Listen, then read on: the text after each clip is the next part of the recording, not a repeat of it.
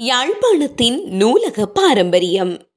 எழுத்தாளர் நடராஜா செல்வராஜா. வரலாற்று கால யாழ்ப்பாணத்தில் நூலகங்கள். ஒரு தேடல். இலங்கையின் வரலாற்று காலத்திலிருந்தே தமிழர்களும் சிங்களவர்களும் சமய நம்பிக்கை மொழி பண்பாடு பொருளாதாரம் அரசியல் போன்ற பல்வேறு விடயங்களிலும் வேறுபட்ட இனங்களாகவே வாழ்ந்து வந்துள்ளனர். இலங்கையில் வடக்கிலும் கிழக்கிலும் தமிழர்கள் அதிகளவு வாழ்ந்த வேளையில் தென்னிலங்கையிலும் மேற்கு பிரதேசங்களிலும் சிங்களவர் வரலாற்று காலம் முதலாக வாழ்ந்து வருகின்றனர். தென்னிந்திய மன்னர்களின் ஆக்கிரமிப்புகளின் காரணமாக இலங்கையின் சிங்கள இனத்தவர்களின் பார்வையில் தமது ஆக்கிரமிப்பாளர்களின் எச்சங்களே இங்குள்ள தமிழர்கள் என்ற காழ்ப்புணர்வு தொன்று தொட்டு விதைக்கப்பட்டு புறையோடி போய் உள்ளது அது இன்று வரை தொடர்வது கண்கூடு. வடக்கில் யாழ்ப்பாண ராஜ்யம் நிலை கொண்டிருந்த நிலையில் செழுமையான தனித்துவ கலாச்சாரங்களோடு தமிழர்கள் யாழ்ப்பாணத்தில் வேரோடி இருப்பது என்னவோ தமது மண்ணில் அடாத்தாக தமது முன்னாள் ஆக்கிரமிப்பாளர்களின் எச்சங்கள் இன்னும் துடைத்தெறியப்படாமல் உள்ளது என்ற ஆதங்கத்தை காலங்காலமாக சிங்கள இனத்தின் வரலாற்று மூலங்களான தீபவம்சம் மகாவம்சம் சூழவம்சம் ஆகியவை அந்த இனத்துவேசத்தீயை அணைத்து விடாதவாறு பொத்தி பாதுகாத்து வந்துள்ளன. சிங்கள மக்களின் மகாவம்சம் பாகம் பாகமாக இன்றும் எழுதப்பட்டு கொண்டுதான் உள்ளது. கிமு ஆறாம் நூற்றாண்டிலிருந்து கிபி மூன்றாம் நூற்றாண்டு வரையிலான கிட்டத்தட்ட தொள்ளாயிரம் ஆண்டுக்கிடையிலான நிகழ்வுகளின் தொகுப்பாக கிபி ஐந்தாம் நூற்றாண்டில் மகாநாம தேரர் மகாவம்சத்தை எழுதியிருக்கிறார். அதுவரை வழி வழியாக எழுதப்பட்டு வந்த பல்வேறு ஓலைச்சுவடிகளையும் வாய்மொழி கதைகளையும் கொண்டே அவர் மகாவம்சத்தினை எழுதியிருந்தார். அத்துடன் மகாவம்சத்தின் கதை முற்று பெறவில்லை. இன்று அது இரண்டாயிரத்து அறுநூறு ஆண்டு கால பதிவுகளை கொண்டது. உலகில் ஒரு அரசை பொறுப்பேற்று இவ்வாறு நீண்டகால வரலாற்றை உத்தியோகபூர்வமாக பதிவு செய்து வருகின்ற ஒரே நாடாக இலங்கையை குறிப்பிடலாம். வேறெந்த நாட்டிலும் அப்படி இல்லை என்று இறுதியாக இரண்டாயிரத்து பதினெட்டில் வெளிவந்த ஆறாவது மகாவம்ச தொகுதியின் முகவுரையில் குறிப்பிடப்படுகின்றது. கலாச்சார அமைச்சின் கீழ் அதற்கென ஒரு தனியான அரச நிறுவனம் உருவாக்கப்பட்டு தனி சிங்கள பௌத்த அணியொன்றின் தலைமையில் அந்த பணிகள் அரை நூற்றாண்டுக்கு மேலாக தொடர்ந்து நடைபெற்று வருகின்றன. பாலி மொழியிலும் சிங்கள மொழியிலும் மட்டுமே அது வெளியிடப்படுகின்றது. இதனால் தமிழர்களுக்கு அதில் எத்தகைய வரலாறு எழுதப்பட்டு வருகின்றது என்ற செய்திகள் தெரியவரும் வாய்ப்பில்லை. மகாவம்ச புனைவின் மனநிலை வெளிப்பாடே எமது தமிழ் மண்ணில் நூலகங்களின் எரிப்பும் இன்றைய வவுனியா வெடுக்குநாரிமலை ஆதிசிவன் ஆலய இடித்தளிப்பும் இலங்கையில் பௌத்த மதம் பிரதான மதமாக கொள்ளப்படுகின்றது. இங்கு எழுத்துக்கலை நெடுங்காலமாக அறியப்பட்டிருந்த போதிலும் புத்தரின் போதனைகள் வாய்மொழி மூலமே போதிக்கப்பட்டு வந்துள்ளன. ஏடுகளை எழுதுவதில் சிரமம் எதிர்நோக்கப்பட்டமையாலும் ஏடுகள் அளவிலே பெரியனவாகவும் அவற்றை பாதுகாத்துக் கொள்வதில் பல்வேறு பிரச்சினைகள் மடாலயங்களால் எதிர்கொள்ளப்பட்டமை காரணமாகவும் சுவடிகளில் தங்கியிருப்பதிலும் பார்க்க வாய்மொழியான மத போதனையில் ஈடுபடுவதிலேயே பௌத்த துறவியர் நாட்டம் கொண்டிருந்தனர். பௌத்த சமயம் தொடர்பில் வாய்மொழியாக நிலவி வந்த கருத்துக்கள் கிமு முதலாம் நூற்றாண்டில் பாலி மொழியில் எழுத்துருவம் பெறத் தொடங்கியது. பௌத்த மத சிந்தனைகள் எழுதப்பட்ட ஓலைச்சுவடிகள் பௌத்த துறவியர் தங்கி வாழும் இடங்களான விகாரிகளில் பாதுகாப்பாக வைக்கப்பட்டன. விகாரிகள் பலவும் சுவடிகளை சேகரித்து பாதுகாக்கும் சுவடிகள் காப்பகங்களாக செயற்பட்டு வந்துள்ளன. இலங்கையில் முதலில் தோன்றிய இத்தகைய காப்பகமாக மாத்தளையில் அமைந்துள்ள அலுவிகாரை மடாலயத்தை குறிப்பிடலாம்.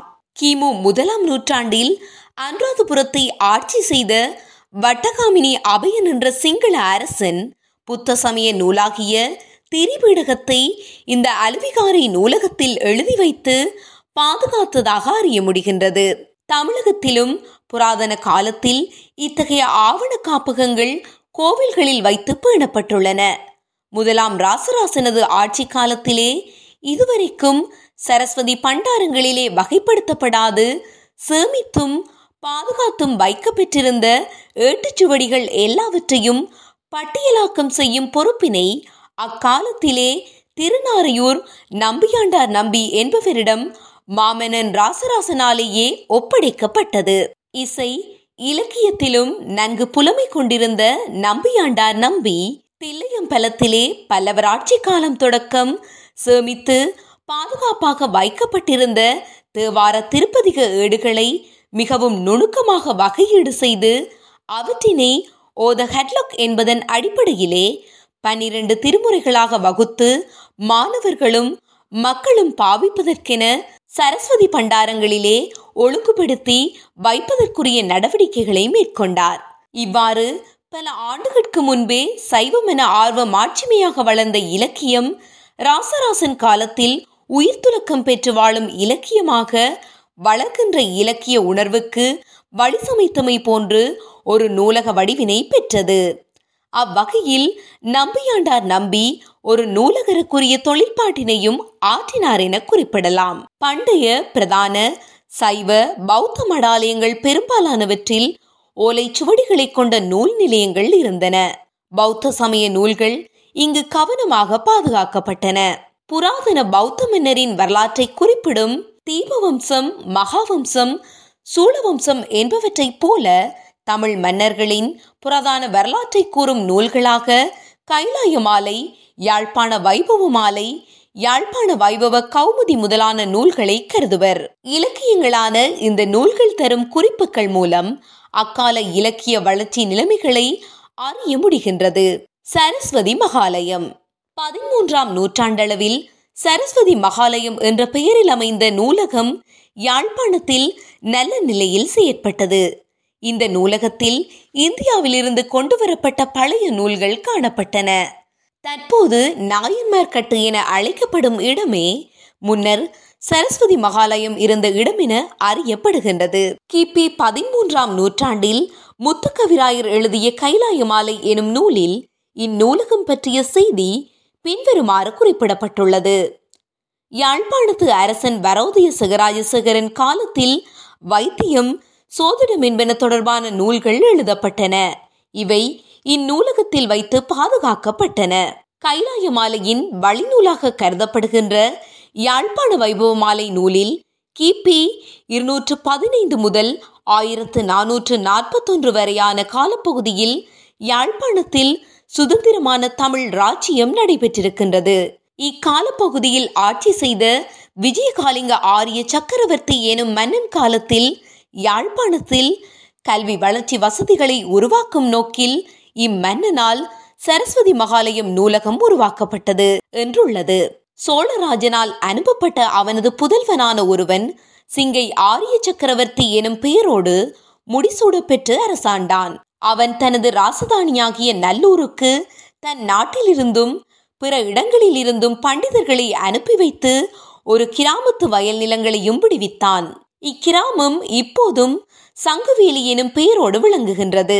இப்பண்டிதர்கள் ஆக்கிய நூல்கள் யாவும் சரஸ்வதி மகாலயம் எனும் நூலகத்தில் வைக்கப்பட்டன.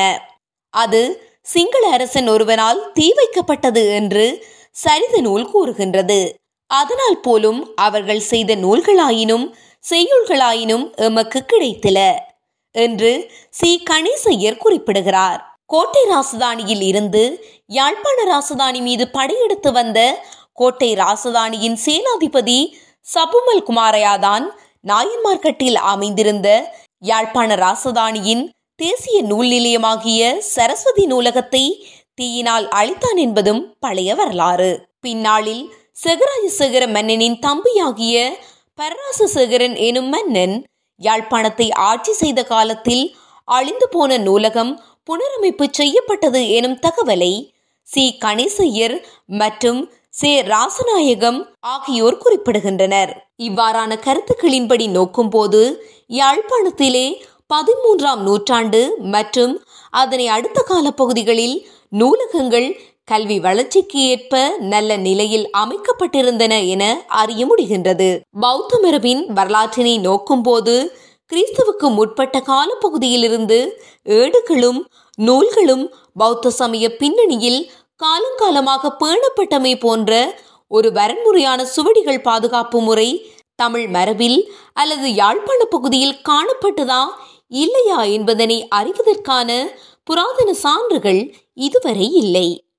ஏட்டுச்சுவடிகள் சுவடி கூடங்களில் அல்லது வழிபாட்டு இடங்களில் பாதுகாக்கப்படாத காரணத்தினால் பெரும்பாலும் தனியார் வீடுகளில் ஆங்காங்கு காணப்பட்டிருக்கின்றன என கருத உண்டு தென்னிந்திய வரலாற்றில் சரஸ்வதி பண்டாரங்கள் சரஸ்வதி மகாலயங்கள் ஆகிய சொற்கள் கல்வெட்டுக்கள் சாசனங்கள் என பல விடங்களிலும் விரவி காணப்படுகின்றன.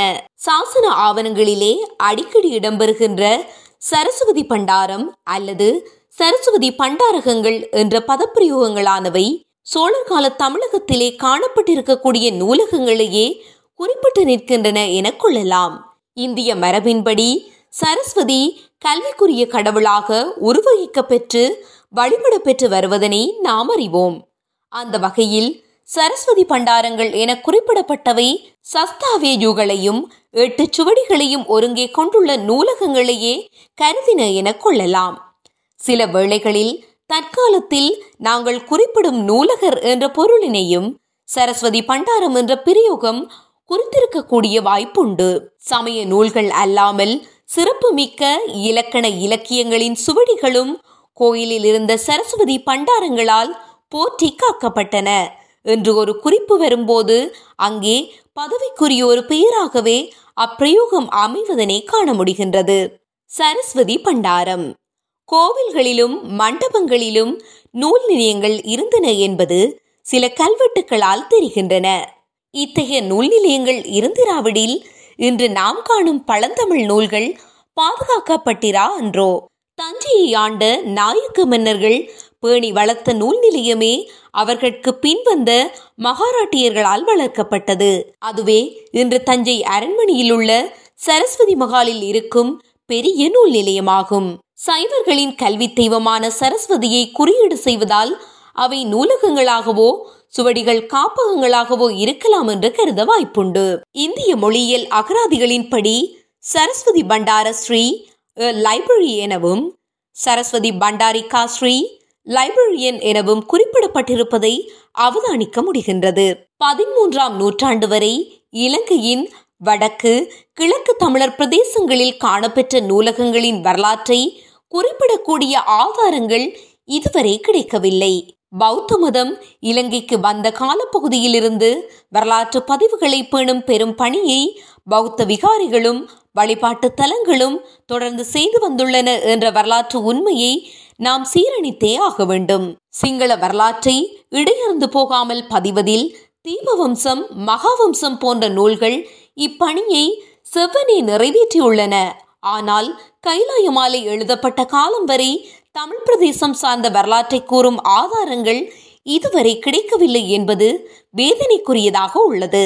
யாழ்ப்பாணத்தின் ஆரம்பகால நூலகங்கள் பற்றிய சிறியதொரு ஆய்வினை மேற்கொண்டுள்ள யாழ்ப்பாண பல்கலைக்கழகத்தின் சித்த வைத்தியத்துறை சிரேஷ்ட விரிவுரையாளர் கலாநிதி விவியன் சத்யசீலன் அவர்கள் தனது ஆய்வின் இறுதியில் பதிவு செய்துள்ள பின்வரும் கருத்துக்கள் கவனத்துக்குரியன. புராதன காலத்து சிங்கள ராஜ்ய பிரதேசங்களில் வலிமையானதும் நீடித்து நிற்கக்கூடியதுமான கருங்கற்கள் போதிய அளவு இருந்தன. கருங்கற்களை கொண்டே அரசர்கள் தமது மாளிகைகளையும் பௌத்த துறவியர் தமது விகாரிகள் முதலான கட்டடங்களையும் அமைத்தனர். இந்த கற்களிலேயே அரச சபையின் சாசனங்கள் முதலானவற்றையும் செதுக்கினர்.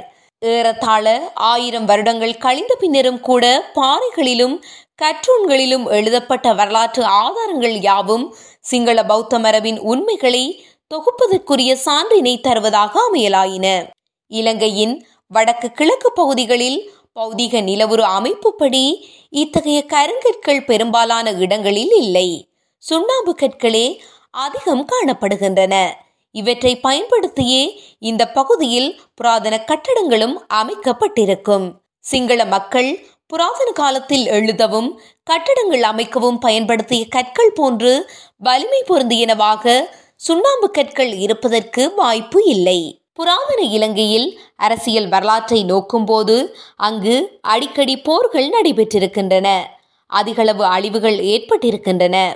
நல்லாட்சிகள் பல அடியோடு அழிக்கப்பட்டிருக்கின்றன.